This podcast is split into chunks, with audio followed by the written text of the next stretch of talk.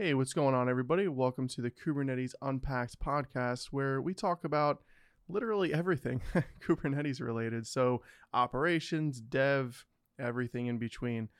My name is Michael Levan. I'm your host, and I'm joined by special guest Neil Cresswell, CEO and co founder of Portainer. Neil, welcome. Thank you for joining. Thanks for having me, Michael. Pleasure to be here. Good, good. Yeah, I'm, I'm definitely glad we were uh, able to connect. Cause I know we're we're a little bit uh, away from each other from time, so I'm having my coffee while you uh, may be having a beer right now, give or take. we're getting pretty close.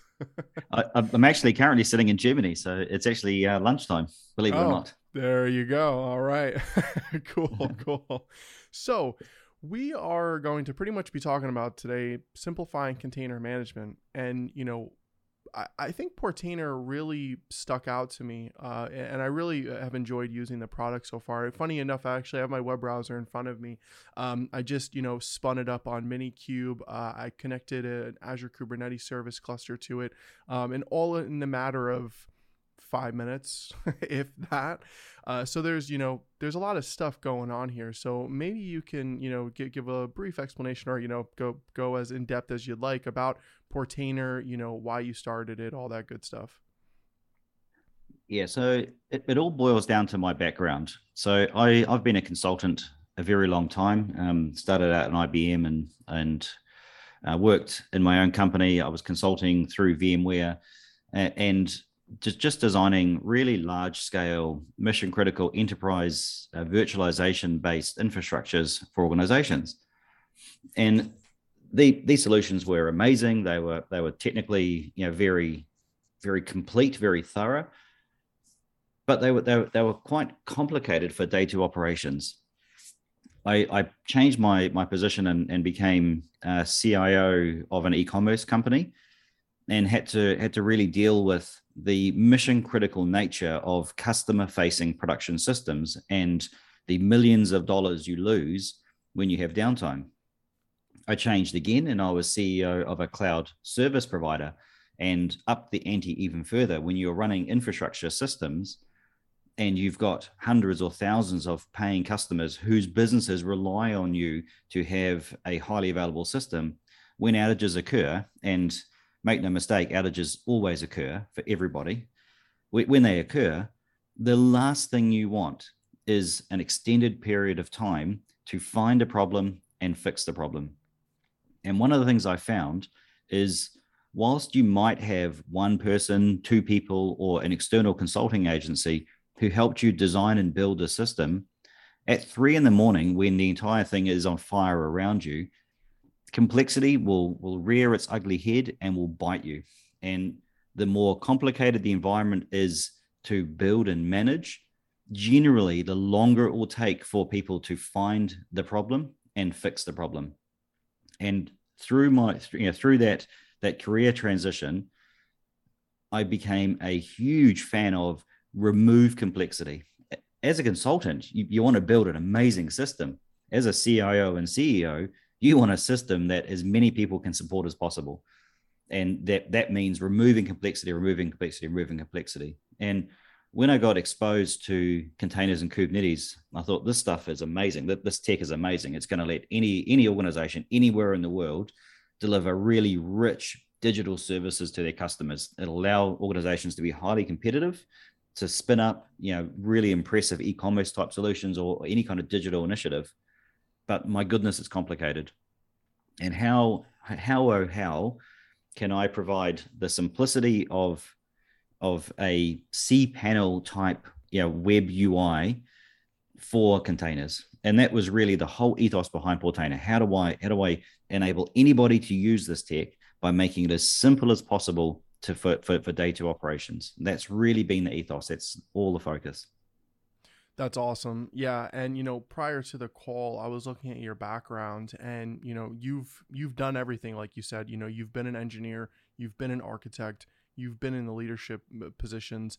So, you've kind of seen it from, you know, being hands-on, writing code, deploying to like wow, okay, I'm not, you know, doing the engineering anymore, but I'm responsible now for answering the question of why do we have this downtime? Why is this taking so long? You know, and that's th- those two positions are very different, but it's it's good for you at least, right? Because you've been able to see both sides of the spectrum, and with that, you were able to create a product around both of those sides. Yeah, there, there is nothing worse as a CIO or, C, or CEO when you're having an outage to say to your engineering team, "Hey team, what's wrong?" and how long until it's fixed, and the team saying, "I don't know." And how how as a an IT or company executive, can I go to my my customers, internal or external, and say something's wrong? We've got no idea what's wrong, and we've got no idea how long will be till it's fixed. You just can't do it. You can't. So you you you need you need to make make day two ops troubleshoot triage easy, and it's not just day two ops troubleshoot and triage. It's day two ops in regards to security and compliance best practices. It's the whole gamut of day two operations. So how how do you how do you do that? And it's really interesting because yeah, Kubernetes, especially over time, it's actually got more complicated, not easier to use, because it's become more and more and more flexible. It's become more and more and more extended by a range of products. So the complexity is actually increased, not decreased. So there's even more of a need for products like Portainer now to help day two ops than even you know two years ago. It's crazy.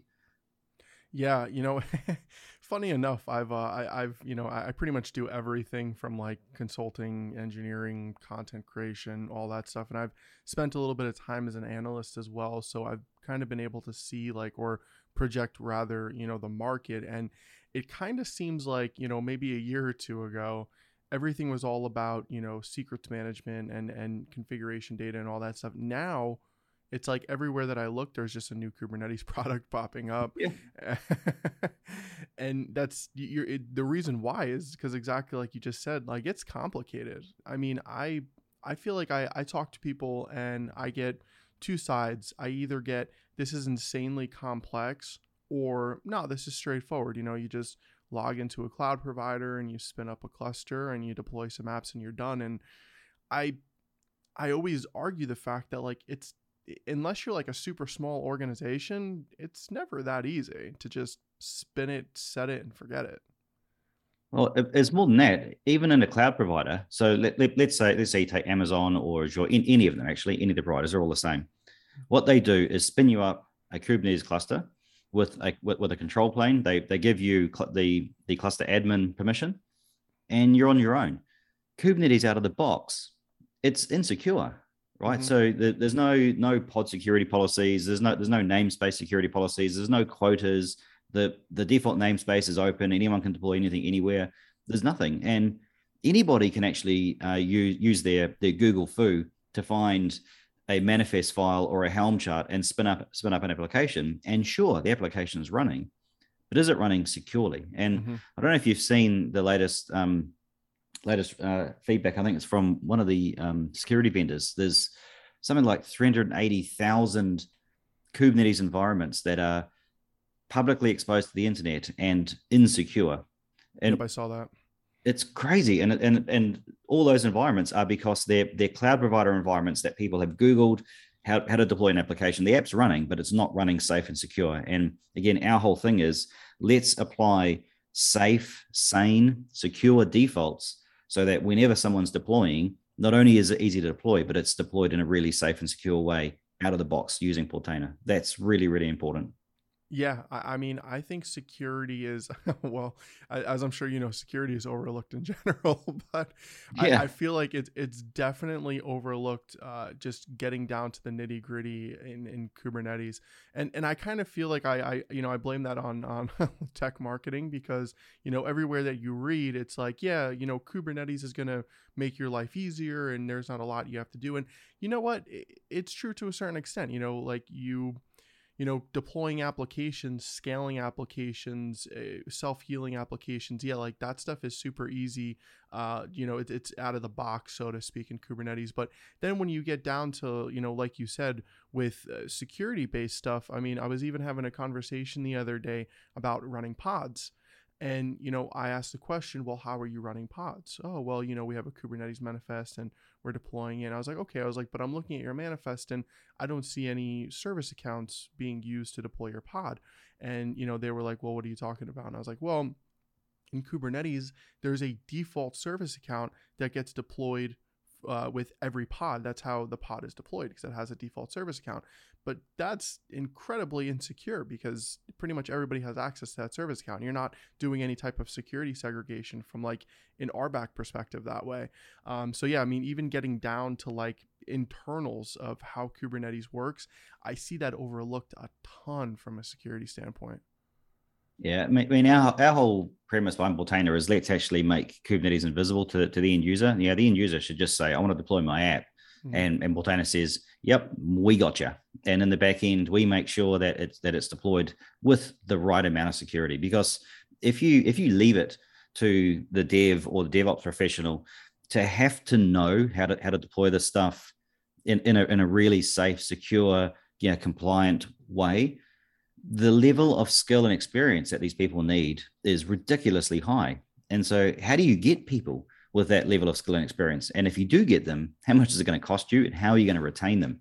And what we need to do is actually lower the bar, you know, the skills bar, so that a far greater number of people can safely deploy. Because only with a greater number of people will you actually get large scale mainstream adoption if if if, if the bar is very high, you you're going, you really are going to minimize the number of, of organizations that can have access to this tech, or they will deploy in a non-safe, secure way.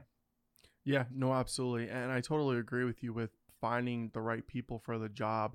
You know, uh, th- there's two sides of the spectrum that I hear. I hear either a uh, we can't find somebody with this skill set because you know nowadays with you know the the great resignation and you know engineers being in super high demand right now because of how complex this stuff is everybody can pretty much go anywhere. Uh, so it's you know the one piece of it is like you know how do you retain employees from an engineering standpoint? And then i think the second thing too is and, and I, I, I say this a lot the the level of abstraction that we talk about like really scares me because there's there's so much marketing out there and there's so much like just documentation in general of like yeah you know this is super easy. This is all abstracted from you this that the next thing. And like yeah it's kind of sort of true but then when you get down into that abstraction and you really look at what's happening like a lot of the stuff like you said is not secure out of the box. So like yeah it's abstracted and you know there's not a lot of stuff you have to do and yeah that's great but at what cost? I mean, I think I was reading something. Uh, I, I don't know if it was from a 2021 or a 2020 survey by Red Hat. Uh, and apologies if I'm butchering this, but I think it was like 75% of um, respondents for that survey said that they don't want to use Kubernetes because of the security implications. Yep. Yep. Yeah. It's definitely, we, we, we did, we did some of our own surveys like that as well. And, and yeah, we're saying what, what are the what are seen as the primary barriers to adoption uh, of Kubernetes at, at, a larger scale. And it, it, was the, the skills ramp up time, it was the concerns around security, and it was the the, the inability to to uh, obtain skilled resource. Now, the you know the first and the third are somewhat linked. So if you said complexity and skilled resource are one and the same, really it is concerns around security and the thing's too hard. And if you can address both of those, then really you do unlock massive scale adoption of this tech. And only once it is you know wide widespread adoption can can we can we truly experience the benefits of Kubernetes? And if you look back at VMware's uh, adoption roadmap over time, you know in the early days it was stupidly complicated. The, mm-hmm. the, the best of the best organizations could do it, and it was only once they got into I think probably the second or third version of vCenter, and they took away the need to do to do anything from the command line. Everything was in was in you know wizards and, and UIs. Did we go from 5, 10, 20, 50, 70, 90% virtualized globally? And and that that's the thing with Kubernetes. We're still we're still too far down the curve. It's still too hard, too niche uh, in regards to skills, you know, skills required to get that massive adoption um, across all applications. I mean, a lot of organizations are playing with Kubernetes, but if you said to them what percentage of your of your business apps are running in Kubernetes, you'll probably find it's five percent, ten percent at best. Right. Yeah, and I think it's it's funny because a lot of people don't realize or think about that. Like Kubernetes is still so new. I mean, it you know it, Google released it to the public in 2014, 2015. So it hasn't even been a decade since it's actually been out and in the wild. And as you know, I mean, it takes uh, for you know three to five years give or take for organizations to actually start looking at new technology unless they have a specific reason so really i mean the past year or two is like when people are actually starting to be like oh well let's let's implement this kubernetes thing and let's kind of see what's happening here. I, I, was fortunate enough to kind of start working with it in like 2016 2017 um, so i was there for you know almost since the the public release beginning. But you know a lot of people like you said are are just getting ramped up on it now. I mean it's absolutely insane uh, how fast it's moving. But the simple fact that we don't have enough engineers to to manage it. I mean, it's it's the truth. Um, and and you know, even going back to what you said with the the level of complexity, there I, there's a reason why people are calling Kubernetes, you know, the operating system of the cloud or the data center of the cloud because you need an entire team. Like you need people that are dedicated to the security aspect. You need people that are dedicated to the operations, to the dev aspect. It's not just like a hey, let's go find a Kubernetes guy uh, or gal and and hire them and just you know kind of go with it and see if they can do all of it. Like I, I don't think that's realistic, right? Uh, and it was really funny if, if you think back a few years, right? We we we had infrastructure specialists, we had network specialists, storage specialists, security specialists, server specialists, right? We had these people who were trained and specialized in their field and knew how to do things the best out of anyone in their field. You know, Kubernetes came along, or you know, Docker and Kubernetes came along, and all of a sudden we've kind of forgotten that.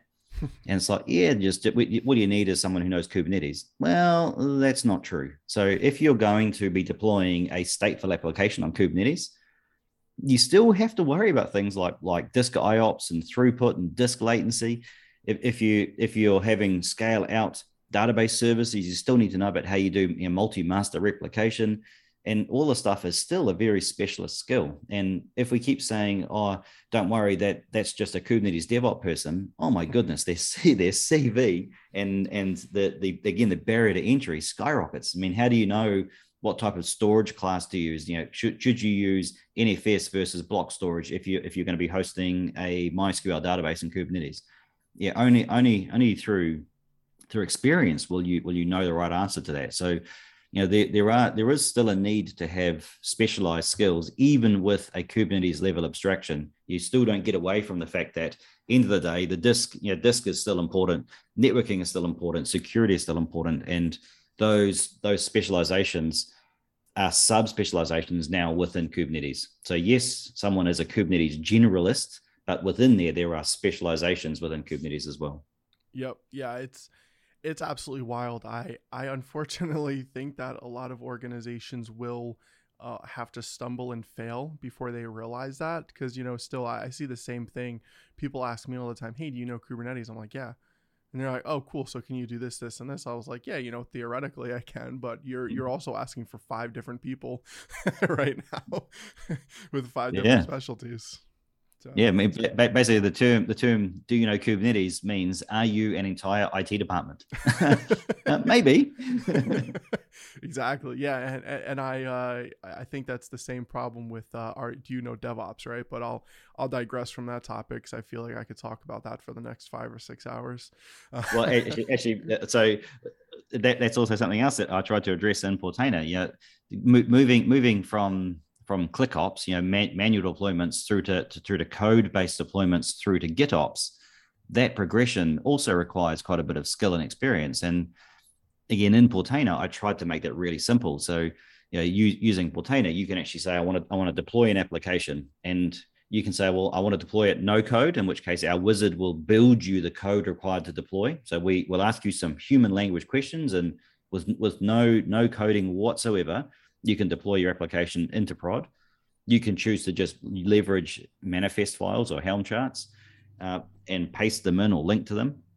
Or if you if you want to move into automation, you know, again using Portainer, an end user, the developer, using using their actual credentials can link to a Git repo and deploy an application from within Portainer, constantly linked and polled you know, and updated from Git. So we've really lower the barrier to entry for GitOps automation as well. You don't have to go and deploy any Argo CD type tools. It's just native in Portainer as well. Because again, there's just too many, too many technologies that you need to deploy to manage Kubernetes. And my, my view is you shouldn't need to. You know, you know, Portainer should be the tool you need to use, or there should be a, a singular tool you need to do all the stuff because why not? The more tools you have, the, the more skill you need to, you know, to maintain, the, the more moving parts you've got in the infrastructure and it just, it just costs more to run. Right, right. Yeah, no, that's awesome. I, I actually didn't know about the GitOps thing in Portainer, but that's really cool to hear because that's I, I think that's something that I see and hear come up more and more is you know okay cool we have this Kubernetes thing and yeah I can open up VS Code on my terminal and do a kubectl apply and push it out to my cluster, but how do we you know do this automatically and that's where the conversation uh, began before GitOps was like you know hey let's just you know uh, pop our manifest into a CI/CD pipeline deploy it, do all of our testing, etc. But now the conversation is absolutely going more and more towards GitOps because it it makes more sense, right? Like it's configuration management for Kubernetes, and that makes far more sense than you know calling a bunch of Kubernetes manifests in, in a CI/CD pipeline. Yeah, it, it, it, does, and you know, GitOps is a really nice way. You know, we in Portainer we've extended our GitOps to support Docker, Docker Swarm, Kubernetes, and Nomad. So you know, most other GitOps tools are only for Kubernetes. So yeah, there's no reason why you can't have GitOps even as a developer on your local Docker instance. There's no reason. You know, once you start adopting your GitOps principles, you should really use those everywhere. So, yeah, we we've we've made that capability across available across the board, and it, it's really just ensuring that once you start your journey with a tool like Portainer, you know that the the tool, the tool can stay with you as, as, you grow and mature. It's it's not a tool to use for the first six months of your of your kubernetes career. It's a tool that that, that grows with you. Right right. No that's awesome. Yeah so I, I was diving in a little bit to portainer and one of the things that really stuck out to me is exactly like you said you know we're able as engineers to manage everything from kubernetes to docker swarm uh, I'm even noticing now that there's a connector for Azure ACI. So, you know, with all of that, I mean, you know, especially like Azure Container Apps just went GA, uh, you know, a couple days ago via uh, Microsoft Build and stuff. So there's there's a lot of different Kubernetes style or orchestration style tools or platforms rather that are coming out. Uh, do you see Portainer being the thing to manage all of them? Because I feel like a lot of uh, platforms are just solely focused on Kubernetes, uh, but they're forgetting the fact that hey, you know what? Listen, maybe Kubernetes did win the orchestration war, but I still know organizations that are running Docker Swarm because simply put, it's a little bit more straightforward to deploy. Yeah, so I've, I've always said that the more tools you have, the, the the harder it is for for new people into your into your organization to learn the tooling. The more maintenance that you have to have for the platform, and and therefore you know, the overall efficiency uh, decreases. And so I've wanted to have a singular tool that that manages everything. So you you you learn the tool once, or in all honesty, the tool is so easy to use. You just learn it through through using the tool. You don't have to go and do anything special. Um, and for us, we care about deploying your applications that are packaged as containers. We're not a Docker tool. We're not a Kubernetes tool. We're, we're not a serverless tool. We're a container application deployment and management tool.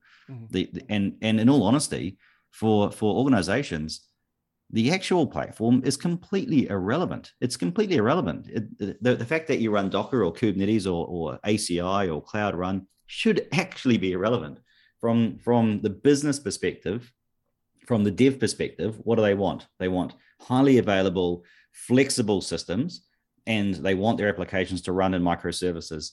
That's all. You know, the rest of it is actually irrelevant. The rest of it is tech for tech's sake. The, the actual stack behind the scenes is irrelevant. No one really cared whether it was VMware or Hyper-V or Proxmox or any of the other ones. It was it was the fact that it was a virtualized infrastructure that that was that was important and it's the same the same kind of thing with with uh, container platforms too. Right. Yeah no i totally agree with you 100% i think that there are always i think going to be different levels. Like as an engineer i'm always going to look at you know hey what is this serverless tool doing? Or hey what is this orchestration tool doing compared to the others? But that's kind of like the day one stuff right? Like figuring that out. And then once you get to day two operations it it really shouldn't matter like you said like it shouldn't matter where you're running it uh, you know the code is running the the platform is up etc now it's time to worry about managing it how are we going to do that etc and that's really where you know as you said portainer kind of comes in because Portainer doesn't care what it's running on. It doesn't matter. It doesn't care about where it's running. All it cares about is making your life simpler, you know, from an orchestration standpoint. Yeah, and and ensuring security, and you know, configuring RBAC in Kubernetes. It's not that easy. It really isn't. And, and so so doing doing it in one cluster, it's okay. Doing it in two clusters, you're like, okay, I've done it one cluster. I'll just have to copy and paste my stuff and do it in the second cluster. I'll have to do do some tweaks okay, now you got three clusters, you got 10 clusters, and you're like, hang on a second, this is getting a bit ridiculous. Then all of a sudden you need to do an OIDC connector so you can get your authentication from an upstream provider. Now, now you're worrying about users change roles. So now, now you've got to do not only user authentication, but you now need to do you know teams and groups mapping so that when a user moves from dev team one to dev team two, they don't have access to the cluster for dev team one. They've got access to the cluster for dev team two. Yep. How do you make sure that the platform is always maintaining uh, consistency with the actual organizational hierarchy and the access needs of the organization. How do you do that? And you know, doing this for one cluster, yeah, you can probably Google your way through it and do it a bit manually. But as you scale and, and get more environments, oh my goodness, you want you want to just do that once centrally. And again, Portainer just does that for you. So you can you can have that centralized RBAC across Google, across Amazon, across Rancher on-prem, across Micro K8s, you name it, who cares? We just link it together and make sure that it's it's all centrally controlled, federated, maintained, and and safe. Yeah, it is a major pain in the butt to manage RBAC. Uh, you know, you got to think about service accounts, you got to think about users, you have to think about groups, you have to think about cluster roles, cluster role bindings, role bindings, mm-hmm. roles, and then you know that that's just the, exactly. Yeah, and then that's just the basics, right? And then you're like, oh, well, wait, we can use OpenID for this. Oh, let's implement something here for that. Yeah, it's there, there's there's definitely a specialist that's needed for that stuff too. totally agree. Totally agree. Cool. Yeah, so, and, and and and you and you're seeing Portainer. Yeah, yeah, Portainer sits in between the users and the machine. So you users interface with Portainer, and if you if you've not yet seen, you know, Portainer is a full Kube API proxy. So you can use any of your front end Kube tools, you know, kubectl or Lens or whatever you want, against Portainer, because Portainer is a full Kube proxy, and we take care of all of the authentication, all of the access control, and take care of that through the backend clusters. So you just do it once, and it's it's just done for you. It's so much simpler. Awesome, very cool. So, in terms of, you know, I, I think we talked about it a little bit, but, you know, monitoring, observability, all of that stuff. Do you see Portainer being a tool for a platform rather for that as well? Or do you see that more being, you know, on the Prometheus side of the house? I, I struggle because I'm I'm still an engineer and I see problems and in my mind I come up with solutions and I, I look at something like Prometheus and Grafana. Now Prometheus is an amazing tool to collect data, right? That does that job better than anything else out there. Grafana is an amazing tool to visualize data. It probably does that better than anything out there. It's just showing you screeds of information. You still need a specialist SRE or, or, or expert to look at these graphs and say, hmm, hang on a second, graphs 7, 15, and 42 are, are, are high triggers. I know that if, if, if those three graphs go to high triggers, I've got a problem. I need to go do something. There's no there's nothing out there really that's that that's doing all of the analytics and saying mm, hang on a second these three things have triggered therefore i need to tell an admin something's wrong and go do something. So i, I still see a need to have a bit of uh, actionable insights across these metrics. So not not trying to be a better prometheus or grafana but taking inbound feeds into portainer and and basically having an alerting engine. And we're actually working on that right now being able to ingest ingest all these feeds and say if, if this then you know then that um, and also working on cause and effect. So you know that this one thing happened that's caused 15 other things to trigger but you can ignore those just fix this one thing. Because again if we can minimize the the time it takes to identify a problem and resolve a problem everyone is better off. And that that, that there's just too much complexity still uh, or still too much requirement to have experts looking at at screens of data to determine what to do. Yeah, and uh, you know, to not to throw out uh, buzzwords or anything like that, but I think that's where like this whole AI ops movement is coming in as well, right? Because it's yep. like for for years, I mean, for uh, forever almost, it feels like we've had a way to look at the data, you know, from an observability standpoint. We've had a way to take out metrics, take out logs, you know, take out traces, all that stuff, and have a look at them. But we knew about it and it was great, but it still didn't, you know, stop the pain of waking up at two o'clock in the morning to fix something. So yeah, you're absolutely right. I mean, you know, uh, having the ability to have a platform that can look at something and make some sort of action or you know not even necessarily make the action but tell an engineer like hey you know this is this is what you need to do to fix this you know almost like a automatic uh, automatic playbook right where it just kind of tells you like hey this is what you need to do to go in and fix it go and fix it at least it makes it easier than sitting there uh, troubleshooting and putting out fires for you know more than 50% of your day right like the the whole idea mm-hmm. here is to reduce toil as much as possible yeah, and, and one of the things I use um, with my my product team as an example. So, I, I am an engineer. I'm I'm, man, I'm actually managing a cluster. Half of the nodes in my cluster have failed. It's three in the morning. Do I do I go and wake up an engineer to go and figure out what's wrong? Well, maybe half the nodes in my cluster failing is a pretty a pretty big problem. Maybe I should I should wake up an engineer. Well, hang on a second. We we know that peak load comes on the system at 9 a.m. in the morning and we know that even at peak load, the, the remaining half of the cluster has enough resources to, to actually run this thing through peak load without, without any kind of problems. So based with based on that knowledge, I don't need to wake someone up at, at three in the morning. It can wait until 8 a.m. when they actually get in to, to, to fix the problem. And it's that kind of, of you know, uh, of if if this, then that type scenario analysis that we really want to have. It's like, well, you know, ba- based on the, on the knowledge of, of normal state, when something abnormal occurs, do we actually need to do something? It's that that kind of intelligence that we want to try and bring. Right, exactly. Yeah, no, I'm totally with you there. And to be honest, I'm it's it's really refreshing for me as an engineer to hear, uh, you know, uh, somebody like you, you know, with an engineering background and still thinking like an engineer, creating a product like this.